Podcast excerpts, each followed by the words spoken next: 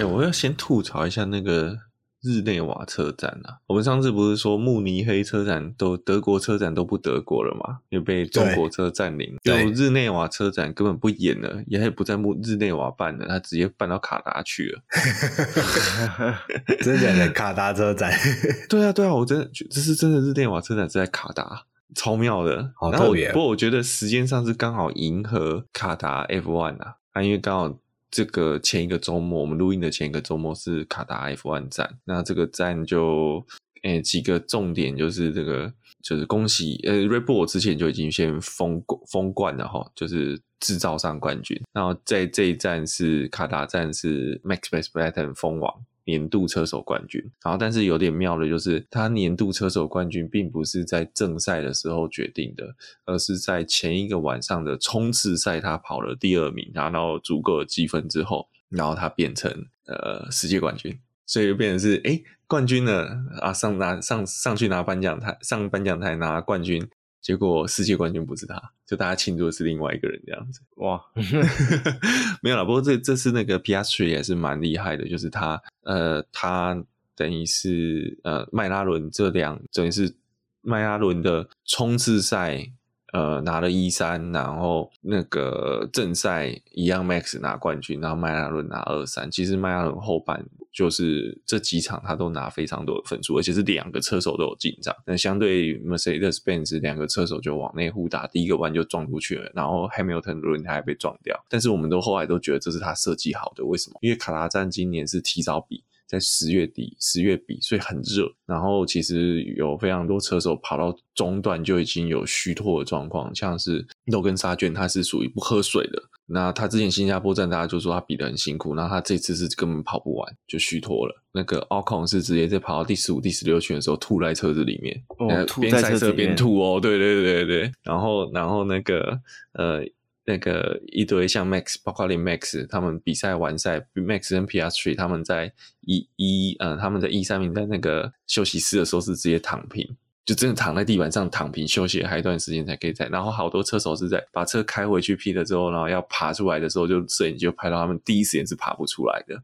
就没力，就是他们发觉他们用力了，可是撑自己没有办法把自己撑住车子。然后后来听说就蛮多车手是，嗯、呃，就就虽然可能都完赛了，好，但是都赶快去那个健康中心、医疗中心报道做身体检查，看看有没有永久性损，就是有不良伤伤害造成。所以我们说 Hamilton 这个是诡计啊，他早早第一圈就撞了退赛，他就去休息了。嗯，对啊。也这场卡达站也蛮有趣的啦，这可以看一下。好，好像在讲到另外，我刚刚想到是一个有一个故事还蛮有趣的，就是这种刚刚讲说，它现在是一个笑话，但实际上是一个悲剧。不过我觉得这个也有蛮多人应该有机会碰到这样情况，就是当你如果好，我先说一下他故事，这样就是他买了一台新车，然后我们就不讲哪个品牌了，他买了一台新车，然后就他。就开着这台新车，很高兴的去运动，然后就他运动的时候，就钥匙放口袋嘛，就就运动运动完之后，发觉，诶，哇，要回去开车的时候钥匙不见了。好，这时候你会做什么事情？家里还有另外一把钥匙吗？我就回家开门，拿另外一把钥匙把车开走嘛，对不对？嗯，就这位苦主呢，他因为觉得他这样会找不到另外一把钥匙。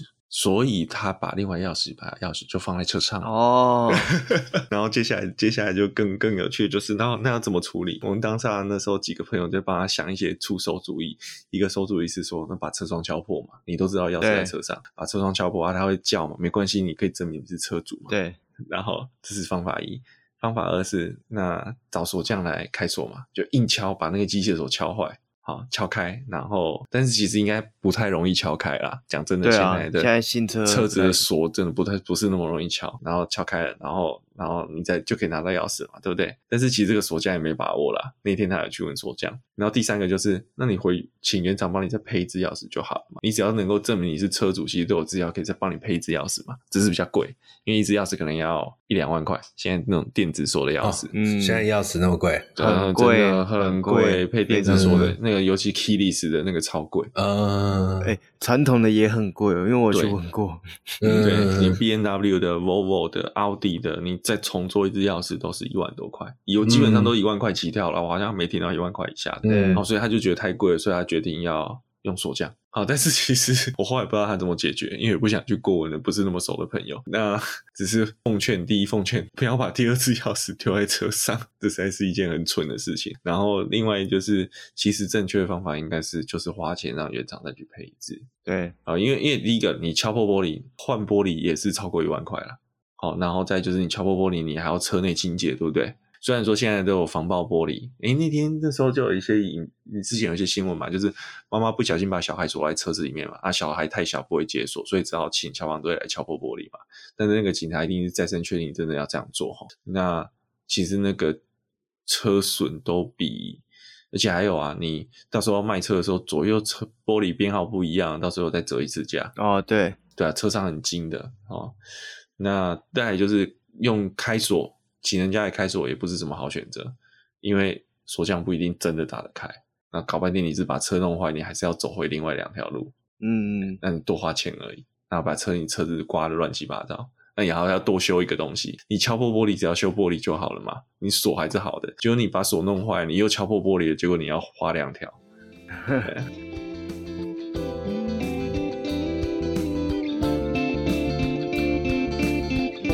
好，大家好，我是蜜龟，我是卷毛，我是学长。那就是，哎、欸，龟龟他，我们看到那个新闻是一个，我忘记了那个当事人的身份是什么？特斯拉订车赔款那个哦，身份了，我不知道他身份是什么。我记得他好像是议员啦，哦，他是议员哦。我们，哎呀，对，好像是哎，好像是对，就是这是一个我觉得蛮有趣的新闻，就是说我们以前以前都说特斯拉订车就是付三万三千块嘛。不管你订什么车型，你就是网络上刷三千，但是它这个订车金三千跟其他订车不一样，是你到时候解约的时候，这个订车金是不返，这三千块是不返还的。不管什么理由，不管是因为特斯拉的原因或者是什么原因，它是不返还的。好，那结果就说这个呃有有反正有一个 case，就是当时特斯拉 Model 3 Plaid 刚出来的时候，它在。诶，一百零八年的时候就先付了十万块订车，可是这个其实我有个问题是，当初最早前面是十万块嘛？因为我有印象的时候都是三千块了。嗯，就那时候还是他觉得十万块可以可以比较提前，因理论上多付不能多付啦，但是这个有可能，因为既然它是一个新闻，我相信它既然是当时可能应该是真的是这样子，反正他他就付了十万块预购一台 Model 三然后就后来一直因为都没有交车嘛。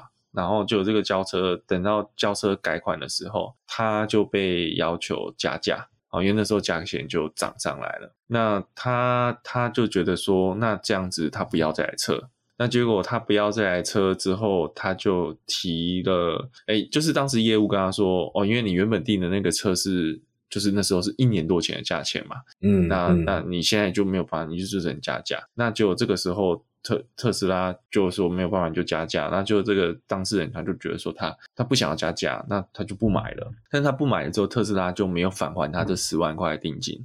的确嘛，特斯拉的定金都不会返还的。但是我们前面讲的就是，你三千块不返还，其实是大家比较不会觉得有什么关系。哦、嗯，一个我花上百万的车价，嗯、我三千块就是先买个排队那种感觉的话，大家是一个可接受成本嘛，我会这样说。但是十万块就不是了嘛，哈，所以他就打官司要特斯拉返还这十万块。那一审其实就已经法官就已经判了特斯拉说，你要返还这十万块，但是这个李先生认为以那种标准的汽车合约，如果是我今天车主片面不想履行义履行继续的购车义务，那这个定金呢就是车商收收掉收走了嘛，好，嗯，但是相对如果今天是因为车商他车交不出来而违背这个契约的话，那理论上是车商要返还两倍的定金给车主。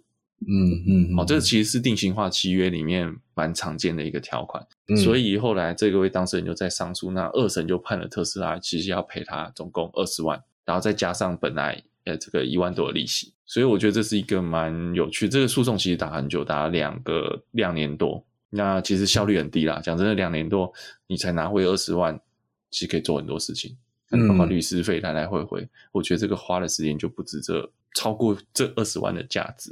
但是这其实有时候就是争一口气啦，哦，因为它它这个是的确是特斯拉的问题嘛，对，所以我觉得，嗯，我我想打岔问一下，这个三千块不返还这件事情是合理合法的吗？对，那这里就是做一个重点是你你要仔细看一下，当时其实这三千块并不是正式的订车契约。哦，是哦，嘿，它比较有点像是一个红单排队的概念，哇，所以这个就是说，我们都讲三千块订车嘛，你只是排队而已，那个概念是这样子的，所以一样就是说，你今天在保时捷，你说我们就讲说付那三十万，你也只是排个程序，你知道吗？嗯嗯嗯嗯，好，假设今天。保时捷在你正式付了钱之后，付了那三成款之后，他去变更你的条款，那他就要赔你。可是，在之前没有，就是三，嗯、你你选配都决定了，付了三成之后，然后如果他后面骗，但某一位网红他发生的事情，我觉得就是一个很明显不合理的特例啦。不过这个我也不知道这是通案还是个案。保时捷现在已经是一个很难很难去用一般 常识理解的一个车厂品牌了。是对，但总之一般呐，我们一般在外面的话，买卖契约上面是都会注记你付的那五万块、十万块，我们一般订车是这样订的嘛。那这个通常就是有这个合约效力，那就是要退还的。嗯。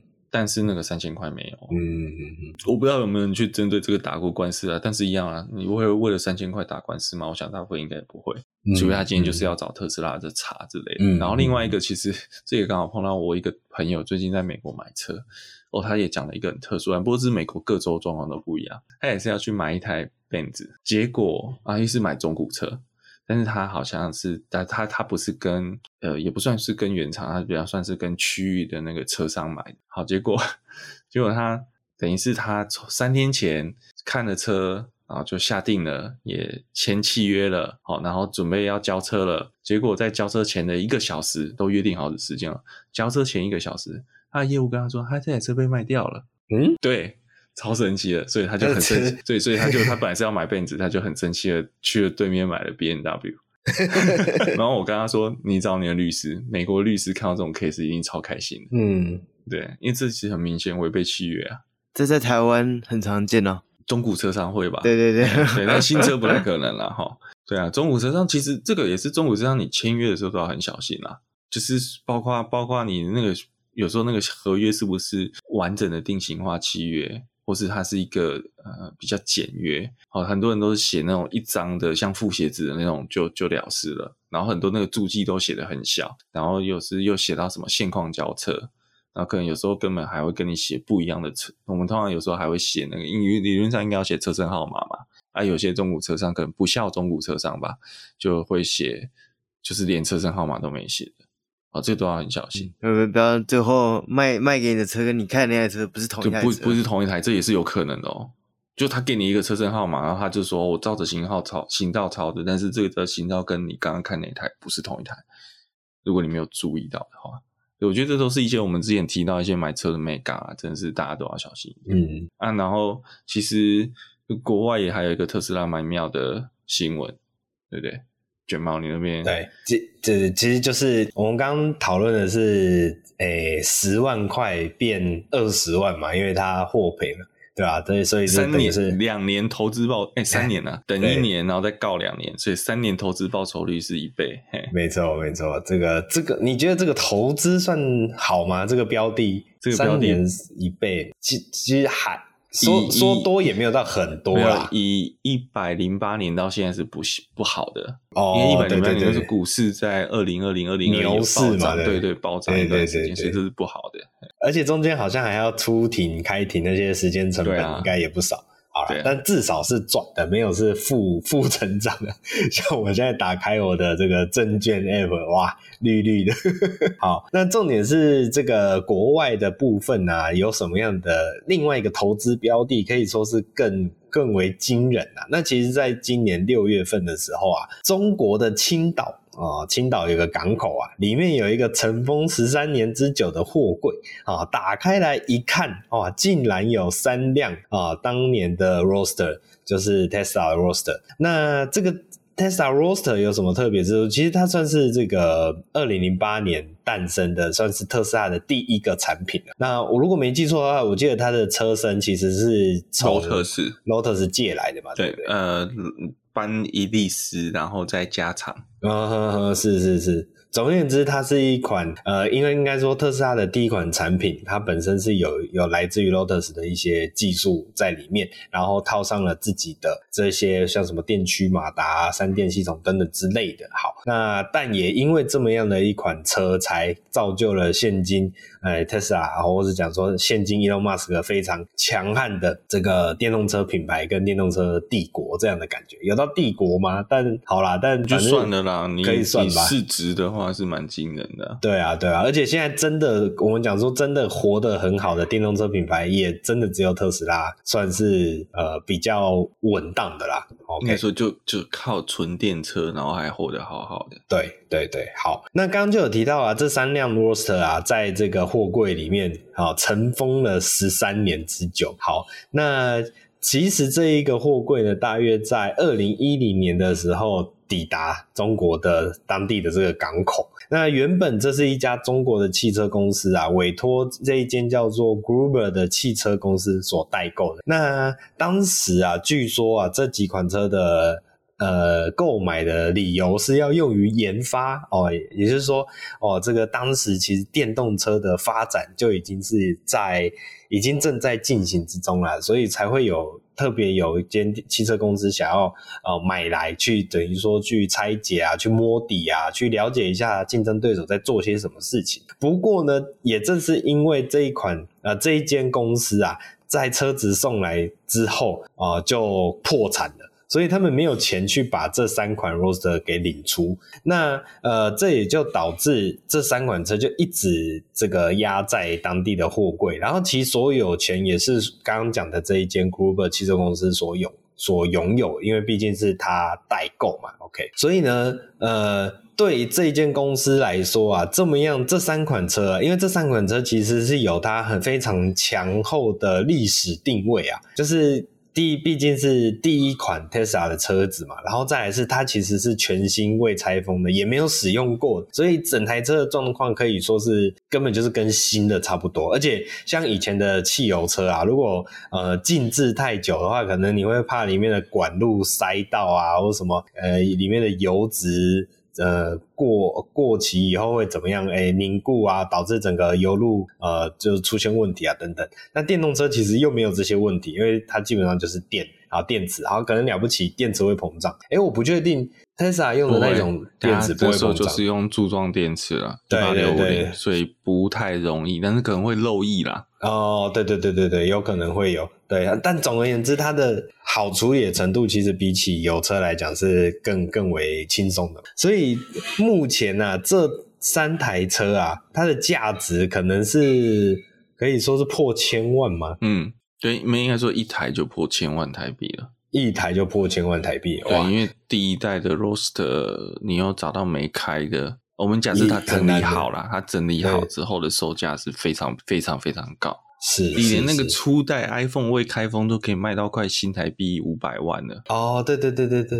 哎、欸，我其实有在想一件事情，就是，哎、欸，买一台 iPhone 来，然后就放着，就不要开，这算不算一个很好的投资？哎、欸，你要放够久，要放够久，要放十年二十年，然后你的家人不会把它当垃圾丢掉。哦，对对对对对，而且我觉得还要有一个历史价值，因为后来 iPhone 太多支了。对，初代 iPhone 有它独特的定位。对，像这一次十五要出之前，我就有想过，假设我要做这件事情的话，我要买十四还是买十五？因为它的历史定位分别是最后一台拥有 Lightning 的 iPhone 跟第一台。有 Type C 的 iPhone，我怎么觉得这两个历史定位都不好，都很烂。对，你倒不如说它是第一个有钛合金的 iPhone。哦，第一个，这钛合金好像有有很厉害吗？呃，没有，其实 Android 早就用了。呃，对，而且它就只是一个外框而已。对，所以就是有有最近有一个搞笑影片，就是说，那第一个啦，我们讲 iPhone 有什么，iPhone 有什么十倍放大，呃，就 Android 早就到十五倍了，哈，是是，是，iPhone 的像素 Android 早就超过了相机像素，然后再就是呃 iPhone 的诶，荧幕的流明数变高了，Android 的流明数更高，呃，iPhone 有钛用的钛合金，钛合金，呃，Samsung 也早就用了，那 Samsung 又有折叠式荧幕，对不对？是是是。然后然后 iPhone 的说说 iPhone 的 CPU 比较 powerful，Android 其实手机更 powerful，嗯，但是你要 powerful 的手机干嘛？除了打电动以外，其实大部分情况都不会用到。那时候他就问那个人说：“那请问你要选一支充满高科技、什么功能都数 spec 都比较好的 Android，还是你要买 iPhone？” 然后就说。嗯 Definitely one hundred percent iPhone。对，买 iPhone 不用理由。没错，没错，没错。哦，我想到 iPhone 十五哦，如果照我们刚刚这样讲的话，它还有一个定位。哦，你可能那一只 iPhone 十五因为都不要不要拆封嘛，对不对？所以它保持的很好，所以它可能是最后一只荧幕没有烙印的 iPhone 十五。好了好了，这这有点呃嘴都哎哎，这个这个这个贾伯斯不要来搞，最主要是、哎、不会是现在没有那个稀有度了啦。哦、你买现在，如果你说任天堂，那可能还有。哦，像我去美国就碰到我弟那个。是天哪！你现在还有看到哪一台任天堂还可以动的吗？你说的是像红白机那一种吗？它是玫瑰机啊，对啊，哦、对啊，所以长得跟我们红白机不一样，但同个时代哦。呃，是是是是。然后我就跟我这个算侄子吧，打外甥、嗯、就打那个那个那个街头怪打。哇哦哇哦，第一代哇，哇，太厉害了，好复古的感觉，超复古。超复古，小朋友眼睛都亮，他没有看过这么老的东西，真的，真的，真的，那 比他出，比他年纪还老，对啊，好。那我们再带回来 roster 的部分啊，所以呃，目前呢、啊，像呃，之前有人呐、啊，针对这三台 roster 有出了一个两百万美元的价格，不过呢，后面好像是因为一些不管是保险还是零件的问题，导致这个买家最终放弃了购买啊、这一款这这三台车的。呃，想法，但是后续啊，据说这个 Gruber 这一间公司，他会把这三台车运到美国，然后在进行的整理之后呢，就会呃来放上放上竞标。OK，那大家其实都推估，最后这三台车应该是会进入所谓的博物馆，因为毕竟是这个原况非常好的车款，而且 Roadster Two 迟迟不肯呃出现。这这其实就让这台三台车啊更有更有所价值啊，历史定位更为的明确。那学长会期待新的 Roadster Two 吗？我觉得太贵了，太贵了。它是一辆很漂亮的车，但是太贵了。所以它到底它现在状况有点像之前 Cyber Cybertruck 的状况嘛，就是呃指纹楼梯响、嗯、就比。都都已经 demo 过了，有没有？都已经载着大家去跑，嗯、就是有有做短期 demo，但是不知道为什么一直排不上产线。对啊，好久，真的是等很久。对啊，好，那我们就只好再继续等待下去啊。那也就看到时候 Roadster Two 出来的时候，看有没有人要赶快先买个三台，然后就尘封在地下室。啊、对对对对对，到时候你可能就是一个。啊、呃，高高效率的投资啊，啊、哦，这是不会，我觉得有钱买有钱买这接下来有钱买 Roadster 的人，应该会把这个钱做更有效的投资。哦，OK OK，对，应该有更好的投资方式，这样子好。那接下来啊，我们还跟大家分享一下啊，这个其实也不能算是新闻的一一段有一段时间的。不过呢，因为我们因为一些排程的关系，一直迟迟没有排上线。但既然我们今天聊到了很多 Tesla 相关的消息，顺便也就来带一下，这个是 Tesla Model Three 的呃改款啊，在海外算是发表了，台湾有引进的吗？还没，还没，还没，还没，还没。好，所以目前只是先在，呃，应该说先正式发表。然后我记得像是中国市场也已经上市了，印象中。对。那这一次的 Tesla Model Three 的发表啊，改款啊，这个改款有一个名称非常有意思，叫做 Highland。呃，我不太确定为什么会用 Highland 的这个名称。Highland 是内部代号。哦，是内部代号。就像就像那个呃 Model S 之前有。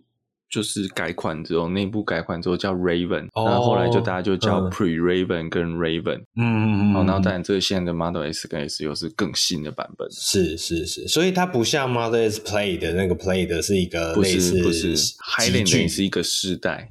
OK，OK，OK。那这一次的这个 Model Three 的 Highland 比较起来，其实像是之前在伪装车的阶段就有看到它的头灯的变化，变得更为锐利，然后也比较整体体积好像也比较小，对不对？细小一些。嗯，其实应该说比较设计比较流线，车格是一样大的。哦，OK。哦，我指的是那个灯的部分，灯的，比较细长。对，我觉得还是呀，行那个，如果你讲头灯的话，是角度改变了，嗯、它从原本是比较垂直的嘛，沿着那个前盖，然后现在比较横的，横向的，对，所以所以会让人感感觉比较细一点。对，那车尾灯的话，其实是它本来是一个呃比较像倒钩，比较完整的勾回来的一个、嗯、呃，我想说比较有点口字形吧，嗯、但是现在变 C 字形，对，它孔开的大，嗯、所以大家会觉得好像它变细了。嗯、我觉得就是一个视觉上的不同。对对，其实呃，当时在未装车的版本的时候，其实我们就有。稍微讨论过这样的一个造型啊，那其实也有聊到说，当时就觉得说这样的一个造型其实会让整个视觉的呃优雅感啊、嗯、更为显著一些。对对对。那除了外观的部分啊，那内装的部分其实也有一个变动，像是呃这个好像配上了新的方向盘吧，这个方向盘好像是跟 S 和 X 是算是同一个造型。可是它没有导入所谓的 yoke yoke 式的方向盘，所以没有，它比较像是用了 yoke 中间那一块。哎，对对对对对对，那这个算是一个造型上的变动。那另外一个还有一个很大的地方，就是所谓的环舱式的内装设计。那这个环舱式的内装设计有一个很明显的，就是这个叫做气氛灯啊。那这个气氛灯的灯条直接贯穿了整个车内的视觉，就是从车侧的门饰板，然后直接延伸到前方的。这个仪表的整个车装仪表的上部，然后再延伸到另外一侧的车车门饰板，所以这一个贯穿环绕的视觉风格，可以让整台车的不管是科技感还是呃视觉的氛围都有有所提升。那另外啊，它的这个引擎盖啊，不能叫引擎盖，我们要叫前箱盖。前箱盖，对，前箱盖好像也有很明显的。呃，线条不同，线条变动，但重点不是在于视觉上的线条变动，重点是在于它让整台车的空气阻力可以说是减少了百分之八的这样一个数字。对，这个我觉得算蛮厉害的，因为你光是只是动个引擎盖就可以有这么显著的提升，算是我不知道要讲说它的这个设计很厉害，还是说它前前一代的前箱盖太弱。欸、没有没有，我觉得是因为你知道这种空气动力学，你要么就是吹很多风洞。要么就是你的 CAT 的电脑设计要够强，对对对。那我觉得这个在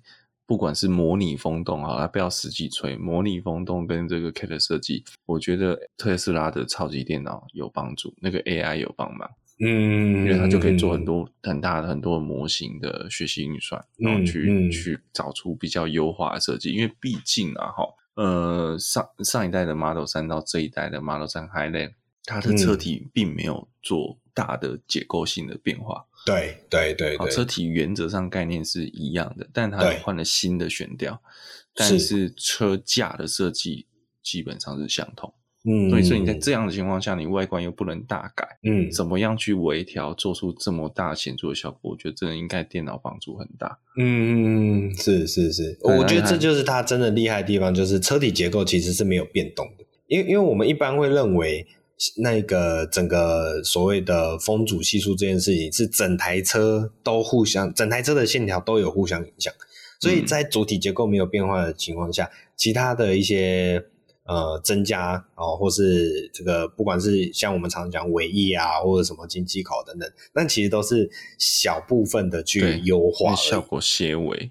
对啊，对啊，但是光是弄个引擎盖就可以有八趴的这个数值，可以确实是真的有它这个厉害。这个，但这个这个数值，我觉得我们就是参考一下啦。嗯，因为八趴我们不知道它的运算基础是什么。哦，是，是，但这是某个我们从某个节目上面看到的宣称嘛。嗯，但是我觉得一个重点就是，的确，我觉得特斯拉在这个降低空气阻力上面，它是不遗余力啦，因为它这样就让它今天它的续行里程，其实，在电池没有变的情况下，就电机系统也没有大改变的情况下，嗯、其实它多了 standard range 就多了十几趴的里程，然后 long range 多了快二十趴的里程，嗯，是蛮惊人的。嗯嗯，是是是，对吧？这一次的里程数据其实也是有所增加，所以让整台车的实用价值可以说是更为提升。对，另外一个点是，在是说，像它的尾箱盖啊，尾箱盖的部分上面呢，呃，不，不是尾箱盖本身呐，就是它的这个后方的 logo 好像改成了字标这个部分。对，呃，现在是很多车款都改成字标的设计啊，嗯、对吧？那学长会觉得这个字标设计是让它更好看吗？我觉得差不多诶，其实我对这个我觉得没有什么，没有什么感觉。就像哎、嗯欸，我们那时候讲说，以前是会在车尾放 logo 嘛，对，然后现在字标反而是像福斯是打车型，对对对对对，但是特斯拉就没有特斯拉，因为如果打 Model 三感觉好像有点少，好像很落落的，对，所以他还是打特斯拉，但我觉得这个差别倒是不大。嗯嗯嗯，不过当时我觉得尾部视觉设计那个尾灯是改的，是真的蛮漂亮的。嗯嗯嗯，所以原本特斯拉的 Model 三的尾灯跟马原本 Model Y 的尾灯看起来有点呆。嗯，就是这个这个只能说就是呃，跟随着头灯的那种视觉风格，对对对，它跟着头灯一起做了改变，这倒是蛮好的。对对对，没有没有说直接沿用啊或者什么的，就至少不会让人觉得有这种不合前后不合适的感觉。对，我绝对没有在凑哪个品牌。好 了，没有没有，OK。那接下来再来是呃呃，再来还有什么部分？哦，我这一次有有哎，这学长也要要讲。没有，我刚刚有想到一个是，如果我们讲内装的部分了哈，嗯嗯，内装有一个大概比较大的不同是，你刚刚有提到那个方向盘，对，因为方向盘那这是改成像 Model S。或 X 的那种无尾熊方向盘，嗯的内构，所以其实它也同一个有个功能移过来，它没有方向灯拨杆哦，Model 三就没有了。嗯，它以因为以前上原本现行台湾的 Model 三就是一只方向盘，就像一只无尾熊嘛，嗯，然后就是两个滚轮，然后方向盘上没其他东西，然后方向灯一样是左边那一只，然后一样右边是排档拨杆，好进退档，那它这次就变成还有雨刷杆，那它现在就这次就变成。呃，方向盘就是没有，后面没有东西，空了。因为你的方向灯变成是按钮在方向盘上，嗯，进、嗯、退档跟雨刷变成是用中控来调整。嗯，是是是是，就整个设计就更简洁利落，而且变成是它的跨车系都统一了。嗯，不过其实会有点担心的，这样子的以非常强劲的简洁力道。到底会不会让整个超价？现虽然我觉得应该是不至于到会出问，但是你的整个操作界面的这种熟悉程度，应该都还是会有所影响。如果你有在换车的话，那会我觉得会有影响啊。嗯，但是至少我觉得可以减少一个状况发生，就是当你看到一台车在转弯，晴天看到一台车在转弯的时候，它没打方向灯，可它雨刷在动。哦，这事情应该是不会发生的。是，那那这样是不是更难去判断它到底是不是要转弯？反正它不打方向灯，它还是不打方向灯嘛。哦，是是是，哦，我懂了，就你也不需要去揣测它了。对，那反正未来特斯拉就是不是要给人开的，它如果是车在开，那车子会打方向灯。哦，有道理，有道理，有道理。然后另外呀、啊，本次的 Model Three 的改款呢、啊，有一个很重要的，原厂其实有提到一个点呢、啊，就是它，比如说它在整个这算前挡玻璃嘛，前挡玻璃的设计上有采用了这种呃呃，这算隔音玻璃还是还是所谓所谓的双层玻璃？有没有没有，双层玻璃是那个侧窗。哦，侧窗。之前是等等于是它呃 Model 三以前的后窗是单层的，嗯、所以大家会抱怨、嗯、抱怨它的后面后座隔音比较差，嗯、风切声很明显。嗯、是。因为 Model Y 其实 Model 三跟 Model Y 其实是没有边框的，嗯，然后它的玻璃是无边框的，那所以你单层玻璃、双层玻璃就有蛮大的。在隔音上面的贡献是，那 Model Y 那时候就换成后面是后座也是双层玻璃，嗯，然后现在 Model 三到这个时代，嗯、但那时候 Model 三也有人说可以换呐、啊，嗯，哦，就你可以选可以换，就是自己去换，嗯、但是这一代就等于是变标配了。是，是，然后我觉得还因为降噪的问题跟节能的部分，其实我们刚刚讲 Model 三这一代四代里程变长，除了风阻系数减少以外，它的标配胎变成比较烂的胎也有关系。嗯，比较比较烂，抓地比较没有那么好，然后它比较省着节省用的，就是滚动阻力比较小的轮胎。嗯，其实也有差别，因为之前我记得 Model 3的标配胎好像 PS 四吧。基本上 PS 四或 PS 五基本上算是一个准性准街道性能胎了。嗯、那你这样油耗就会比较差，但是它抓地比较好，因为它要承受你那个弹射的性能嘛。嗯，但是它这一代就直接给在美国就直接给标配一个比较滚动阻力小的轮 EV 用台。嗯，那就变成你可能在极速的表现上，也在加速的表现上不那么漂亮，但它换来的是比较优良的呃续行里程。是是是是。所以我觉得这也是舒适度考量，就是它的滚动噪音会比较低一点。嗯嗯嗯嗯，是。那除了除了刚刚学长讲到它轮圈有优化嘛，然后还有在我们刚刚一开始提到的玻璃哦有变动，嗯、然后。新的悬吊导入好像也是有一些这样的效果存在。除此之外，还有再就是雨刷也有做新的设计。那这一些其实综合起来啊，嗯、呃，特斯拉的官方是表示，其实车室内的噪音有所谓的明显下降，甚至是有百分之三十这样的一个数值出现。不过我后来再看一些别的试类似试驾啊，或者是一些评论啊，他们是觉得其实车内的噪音虽然有下降，但还是偏吵。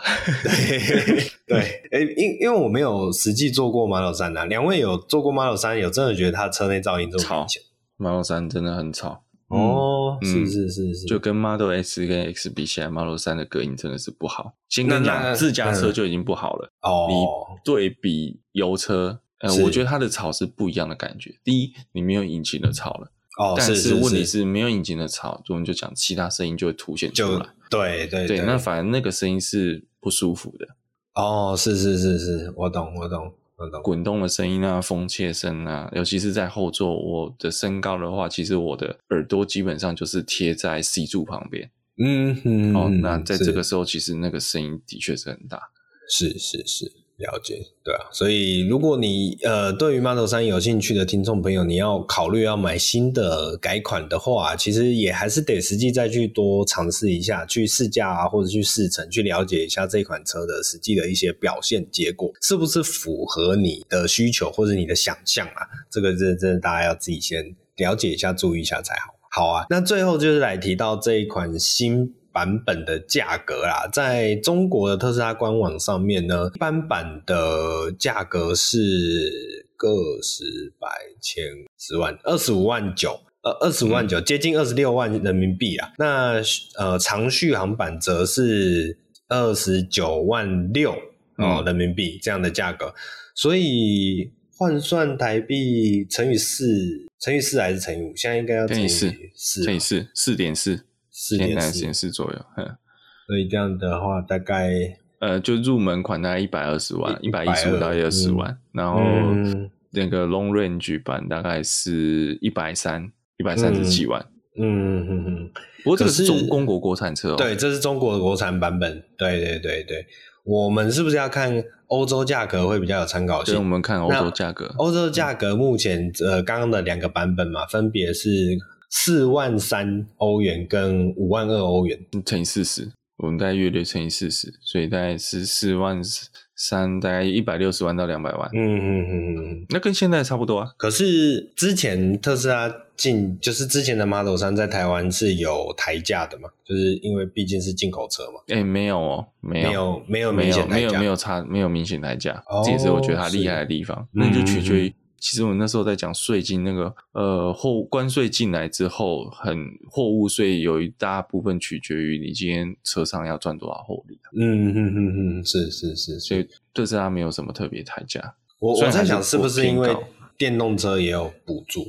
不是补助啦，那个叫什么？货物税减免啊？对对对，类似这样子。对，但但是特斯拉的确没有很明显的价格差异。嗯嗯、是是是，所以这个价格听起来都还算是可以接受，就是并没有因为呃改款有什么太剧烈的增幅或变动。对，而且我觉得特斯拉有一个情况就是它的回购率很高，基本上你家里有买过特斯拉之后，很难去买第二台车。嗯，或者说你也不讲很难去买，应该说你。这一台特斯拉要更换的时候，你很难去换到其他品牌。是是是是是是是，因为如果你的另外一台车是有一些呃特殊定位的话啊，那当然是另当别论。但是如果你单纯只是你的自己的特斯拉要代步车，对特斯拉要换取代，你是要同个功能属性、同个使用用途，是真的很难取代它。是是是，没错没错。哦，哎，内装的部分这边再补充啊，它还有看起来有加入了一个后座的荧幕，对不对？嗯，就跟 Model S 一样啊，就小小的荧幕。嗯、不过这个荧幕我觉得就哎、嗯、太低了，讲真的不是很好用了，那真的是一个炫而已。对，我应该说主要是让后座的控制功能可以有所提升呐。对，就是比如说座椅加热啊，或是空调风量的调整等等这一类的。那呃，我们讲说它的影音功能的话，其实只是算是一个。就是因为毕竟是一对对附加价值，毕竟是一块荧幕嘛。那你的荧幕没有这些功能，好像会觉得有点怪怪的这样子。那这些就是这一次的 Tesla Model 3的 Highland 版本啊的这个全新改款。我觉得台湾不知道今年底有没有可能，应该要到明年了。嗯嗯嗯嗯嗯。所以我那时候在说那个特斯拉可能会被撞到这件事情嘛，嗯、还是那时候我们前一阵子有讲到。就这样这个时间点很尴尬，嗯，对，TNCAP 明年初要撞嘛，对，那他到底撞的是旧版还是 Highland 版？对对对，就是他到时候买到的会是哪一个？这就有趣了。对，确实有趣。OK，好，那我们特斯拉话题就到这边。就其实我最近还有一个小东西要跟大家分享了，就是说前阵子我有碰到一个呃蛮有趣的经验，就是因为我本身我们家有奥迪的车子嘛，然后也有开奥迪的朋友。然后结果他就意外的被所谓的那种保养厂品质鉴定小组联络上了，就是去保养厂做金牌小卧底。我不知道大家知道有，其实保养厂都有这样子的这种请外面的外单位来做保养厂服务集合。嗯，嗯就是嗯那种叫做什么，就有点像那个米其林，有没有？不过秘密客对秘密客好那种概念，然后他会去反馈说你这保养厂。有什么缺失，有什么做得好的地方？那因为我那个朋友就可能对车没有那么了解，但是他碰到这个，他觉得也蛮好的，因为其实他有补，他就是做例行性保养。然后因为这个刚开始我他接到的时候也觉得像诈骗，你想说你怎么会知道我的车几年，然后我的保养、嗯、我在哪间保养，然后相对跟车的资料都有，哦，但是又不是又不是那个品，又不是奥迪的人，哦，不是奥迪官方的人。然后重点是，他们还跟你讲说，你就不能跟奥迪的人讲，嗯，因为就是要隐藏那个秘密客的身份。然后所以他就后来就找我，因为他中间是因为要做这个呃服务品质调查，并不是说啊，你都车子好好的进去，好好的出来啊，什么问题都没有抓到，这样子没有没有鉴别度嘛，对，所以他们要伪造一些车子的故障。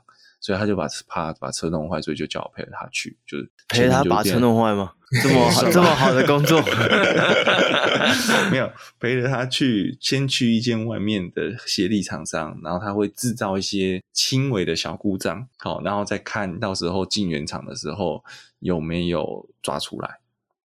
哎，所以对，然后他就是因为他也不知道。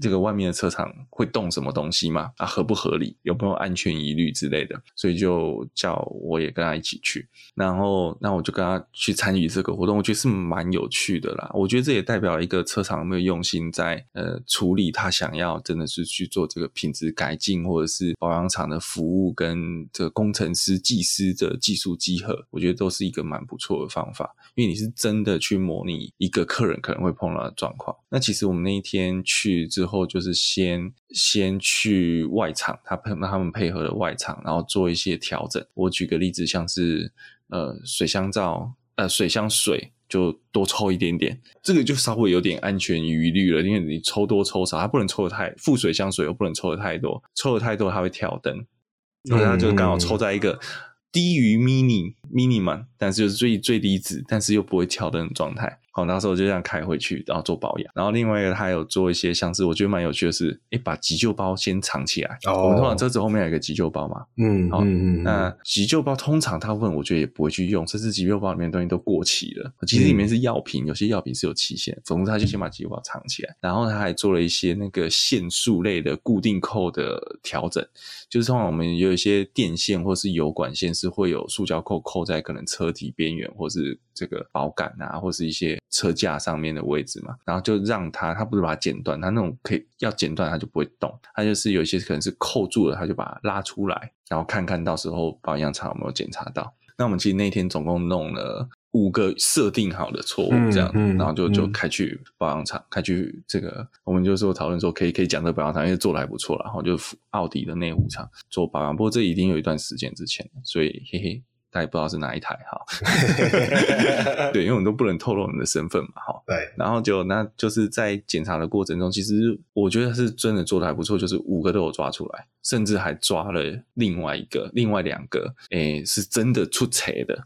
哦，好，但它也不是真的出错，它没有任何安全疑虑，所以也不会跳故障灯。那就是像限速有另外一个不预期的地方的限速脱落了。嗯，嗯，好像这个。然后，但是我觉得可能在这个有一个我们中间有一个设定的预置的这个错误太明显了。我在想会不会是这个造成好像被发现其实是谁好的哦，没有讲。但是我觉得后面。服务态度有点不同哦，真的，对，因为因为那个东西平常应该不会脱落，因为它平常是一个积灰尘的地方，我就不讲是哪一个组件，但是在做调，我们把它这个调整的过程，你就会发现突然很脏的地方有一块很干净，那一定是最近弄的。嗯，嗯，所以那保养厂他们在检做第一时间做检查的时候，初步检查的时候，他就会先回报，然后就说你们最近你的车是不是底盘有给什么电容？嗯嗯，所以他觉得这是被动手脚，或是不小心有施工上，他、嗯、说嗯没有啊，就开始装傻这样子。嗯，对，就大家都要讲没有嘛，好，对，然后诶就是整个服务过程中呢，其实这次也让我觉得奥迪，呃，我觉得跟去年有一个蛮大的不同。就是因为我们家的车也要保养，然后最近还没去。然后跟去年保养的时候到这一次这个陪朋友去，诶，我觉得呃内湖奥迪，但内湖其实我觉得奥迪一直都被人家哭吧，就是不是车子不好，但是就是那个维修的问题让人家不敢恭维嘛。嗯，但因为我还没有碰到维修问题啊，我都碰到是保养的问题。嗯，都是小问题，不是大的那种要出保固的。所以目前我对奥迪的印象都还 OK。然后，但这次让我比较深刻的是他们的那个接待技师其实是很用心在跟客人做说明。嗯，而且他那个说明是我觉得是蛮细致的。我觉得他试图让一个不懂车的人去理解这些东西。嗯，所以呃，我听得懂就算，我朋友也听得懂，我觉得这也就很重要。嗯，哦，就是他并不是一个有的可能就是哎，跟你大部分都不会跟你讲那么细啦。我讲真的，好，然后呃，我最近还有碰到是，也有听到是保时捷的，其实也有接待会讲得很细的，甚至有的保时捷接待还会跟你讲到点火行程这种东西，我觉得还蛮屌的。一个接待，然后确实有他可能有计时底啊，所以他可以跟客人分享这些东西。那我觉得就会主动跟客人分享，让客人了解车子的状况，其实会让客人更愿意掏钱出来。因为你知道你花的钱花在什么地方嘛？嗯、但有的客人可能不不管啦，就是我给你钱，你你就把我处理好这样子。嗯，然后我觉得这个整个呃呃做完之后，然后我们就让这个在原厂保养完之后，就还要再回到这个这个外月原本讲的原本外面和那一间合作厂。再把一些东西调整回来，因为它本来就像我刚刚讲的急这个急救包藏起来，然后急救包要拿回来，然后然后是它中间有故意更换一些小的故障零件，那我们在原厂里面就跟他说不要换，然后我们到原厂到回到外厂之后，他再帮我们换回来，好，我们就说我们自己在外面处理，因为那都可能是一些小东西，嗯嗯嗯，对，然后可以跟原厂说那个我外面有就是比较通用的啦，跨车种都可以用的，然后说这个我们在外面处理就好，这样子，对，然后最后就是再做一些反馈。嘿，那我觉得这个是一个呃蛮好玩的经验的，就是说以前我们常常在抱怨服务厂可能这边做不好，那边做不好。那其实我觉得现在不管呃，我不不知道比较平价品牌应该也是有，但至少我看到就是奥迪啊、Volvo 啊，我觉得双 B 也有这些东西，就是他们会有一些内部有一些这种服务改善计划，嗯，然后去去做这个。呃，怎么讲？就是不是说，哎，我今天感觉我这个服务厂得到内部评价五颗星，我就裹足不前了。嗯，那他还是一直在想办法要进步。嗯，我觉得这是一个正面的。嗯，哦，但不可讳言，啊，奥迪目前在台湾的销量还是真的很不好。嗯嗯，啊，就是我觉得相较双 B 啦，哈，自自比一二 B 嘛，但是它真的比双 B，我真的觉得在销量上有一个蛮大的落差，这是比较可惜的。其实它的车子不错。不过它这次也相对比较没有特色了，嗯，但是我觉得这也是它的特色之，没有特色就是它的特色之一。对，所以这个不知道你们以前有没有听过类似的东西？就我讲这个金牌小卧底这种的，有我有听过，可是我没有听过是在汽车业，就是所以你听过是什么行业？我记如果我们记错，应该饮食业，对对对，餐饮业会有嘛？有这种我以前做便利商店也有类似的。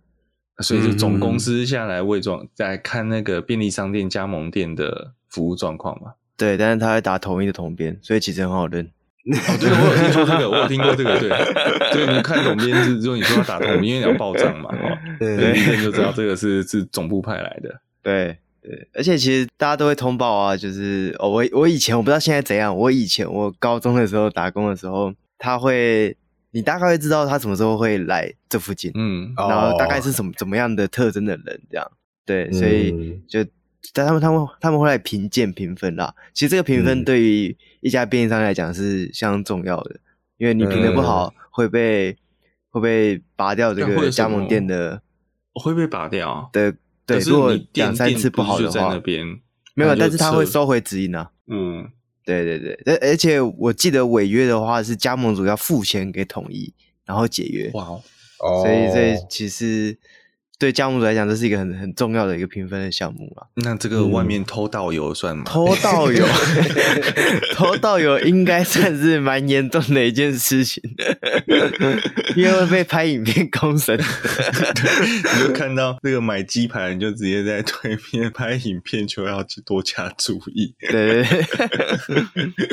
对，不过我之前也有在 PPT 上看到有人在征求一些神秘客，他是去看车的，就是去展间看车，然后体验当那个赏车顾客的感受。对，哦，我懂。可是像这种赏车的神秘客，他有什么反馈吗？没有，就是你那为什么？那我不就不就自己走进去看就好了？哎，他可能就是希望是一般的消费，真正真正的路人，然后去感受那个氛围。对对，我猜应该是这样，感受这个氛围。但是他跟这个路人有什么回馈嘛？因为这个路人本来也不是这个车的品牌客户的话了哈。对，我的意思说他有什么好处吗？对啊，他给你一个好宝宝小奖章。路人的好处就是他有钱给，这是算这个打工。哦，这是有钱哦。对，这是真有钱的。对，不像我这次。这个朋友他这次参加这个算神秘课吧，其实也是啦，就是因为他本来就是要去保养嘛，那也知道就是对方这个呃这个集合单位也知道他就是差不多要做例行保养了，所以他其实有给予一些，因为其实前面除了我们在在去保养厂的那个时间，其实前后还有一些前置跟后置作业，包括后面其实还有一个访谈，蛮细的访谈要写那个评比。这都要花时间要讨论，嗯、所以其实他是有针对他保养费用做一些补助，所以我觉得也算算是一个双赢啊。就是嗯，嗯，我今天参加的，我真的有一些意见，我知道，而且这个讲出去是知道保养厂一定会听到的，因为是从集合单位去反馈，嗯，然后一些建议或一些缺失都可以讲得出来。然后另外一个就是，诶，对我来讲，我可以省一点点钱，就是一个小钱啊，嗯、但是我觉得是一个呃还不错的这个。这个算是互互惠吧，嗯嗯，对对。但是我在那天陪他去，我大概最后最后悔就是，我那天看到那个牛肉面很好吃，但是我中午没有想吃东西，我就没有点。然后他点了之后，牛肉面上来，觉得我后悔了。不，不能再补点吗？哎，可以啦，但是就快走了哦，就差不多就是保养完要走了，对。然后上来，然后我就在那边看他吃，很干。我这个我最近我们家要去保养的，再再来点那个牛肉面不错。嗯，那到时候再针对牛肉面来拍一个开箱，对，评比，看看会不会 连什么都不吃这样。没有，这时候我要说，我请问，我我到时候问他，我牛肉面可不可以端到门外马路对面去吃？自己架桌子。对，然后摄影师、摄影机要拍到有水沟盖的地方，这样的。啊，对。那在开玩笑啦。不过我我是觉得奥迪服务是真的不错，不过也是要看，我觉得也是要看保养厂啦。嗯，因为每一间毕竟每一个县市的这个保养厂的这个经销商不同。不过现在我觉得至少我在 Volvo 跟在奥迪看到他们在服务的水平上是蛮要求各县市都不能有落差。嗯，其实五六年前每个县市的落差很大。嗯嗯，对，就会有有一种讲法是说，哎，你买车去哪里买没有关系，但是保养要去哪里保？保养这是不是？这是不是跟各家？就是我我印象中每个县市的经销商其实会会有的时候会是不同体系，然后再就是我觉得跟对技师的要求之前也会有蛮大的落差。那现在越来越接近了哦，要么就一起好，要么就一起烂嘛。对，但是其实我反而有一些高价品牌，好像这个状况还是有哦。嗯，就是我讲 Sport 卡的品牌，最近有听到一些，就是诶、嗯欸，不同县市也真的是有人建议说，虽然都是可能所谓的北北基地区，那你可是你这台车这个车系保养，你就还是去某一某一个保养厂这样子。嗯大家都建议去另外，嗯、不要去另外一个。你买车可以在那边买，但是不要去那边保养。嗯嗯嗯，就会出一些奇奇怪怪的事情。这样，嗯嗯嗯，真的。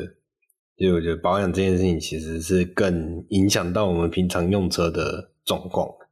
那我想今天的分享就到这边，就是说，我觉得这蛮有趣的啦，就是跟大家聊一下是，是诶真的保养厂有在做类似的事情，只是我们平常不会看到。嗯嗯那其实重点就是在于说，这个保养厂各个保养厂的呃服务的水准啊，有没有办法有效的提升？真的有的时候得要靠这种所谓的神秘客啊、秘密客啊这种，呃，像刚刚讲的这种外面的集合嘛，对不对？去去对整间保养厂去做一个足够的。因为我们我们前面有讲特斯拉，我在吐槽特斯拉一下，特斯拉的保养厂真的很烂。哦，真的，我讲的很烂，不是说 它的维修能量不好，而是它的休息区的服务品质真的不是很好。哦，是只有水而已，然后跟一台咖啡机啊，就简约风嘛，极简约，对，没有人会聊你，你进去没有人会聊。一样，而且还有特斯拉是不给你进去维修区的哦。